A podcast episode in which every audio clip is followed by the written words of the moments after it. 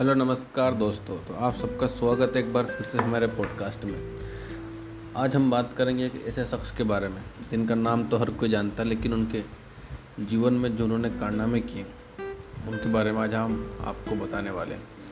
ये जो हमारा पॉडकास्ट है, इसके कुछ पार्ट आएँगे मतलब एपिसोड आएँगे एक के बाद एक तो अभी इसमें हम जिस शख्स के बारे में बताने वाले हैं, उनके बारे में थोड़ी बेसिक डिटेल बताएँगे, उसके बाद अगले एपिसोड में उनके बारे में कुछ और चर्चा करेंगे। हम जिस शख्स के बारे में बात कर रहे हैं, वो है रतन टाटा।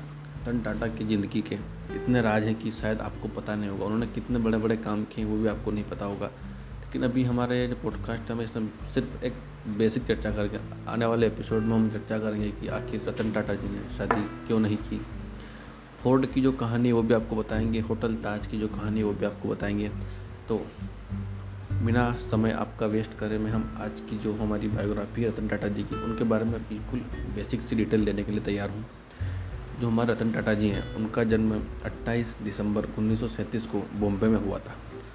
बॉम्बे, जो अभी मुंबई है मतलब जिस, जब ब्रिटिश सरकार मतलब अंग्रेज़ों का हम पर राज था, तब मुंबई को बॉम्बे कहते थे, लेकिन वो मुंबई तो मुंबई में उनका जन्म था। उनके पापा का नाम पिताजी मतलब सोनू टाटा, उनकी माता का नाम सॉरी उनके पिता का नाम नवल टाटा और माता का नाम सोनू टाटा था। सोनू टाटा है, लेकिन उन्नीस सौ अड़तालीस में जब रतन टाटा मात्र दस साल के थे, तब उनके माता और पिता दोनों में तलाक हो गया। जिसके बाद रतन टाटा को उनकी दादी नवज भाई टाटा ने गोद ले लिया और उन्हें नवज भाई टाटा ने ही पाला पोसा बड़ा किया। रतन टाटा का एक भाई भी था, जिसे जिमी टाटा नाम है। इसका नाम जिमी टाटा है तो उसके बाद उनके पिता ने एक और शादी भी की।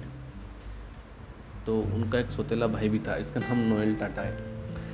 तो ये उनकी कुछ बेसिक डिटेल की जन्म कहाँ हुआ, कैसा रहे तो ये हमारा पार्ट वन था। मैं चाहता तो सब डिटेल एक ही पॉडकास्ट में दे सकता था, लेकिन हो सकता है कि आप बोर हो रहे हो।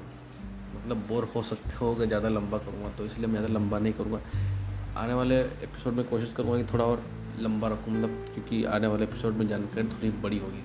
उनकी जो कहानियाँ हैं, कहानियाँ भी डिस्कस करेंगे तो ये आज का पॉडकास्ट मैं ही समाप्त कर रहा हूँ, लेकिन अगर एक वेबसाइट है, जहाँ से हमने डाटा उठाया वो काफ़ी सटीक जानकारी देती है तो उस वेबसाइट के लिंक भी मैं आपको प्रोवाइड कर दूँ उस वेबसाइट का नाम है संतरी जी। तो वहाँ पर बायोग्राफी वगैरह और कुछ जो जीवन के जो जुड़े हुए जो समस्या है, उनका सोल्यूशन वहाँ पर मिलता रहता है।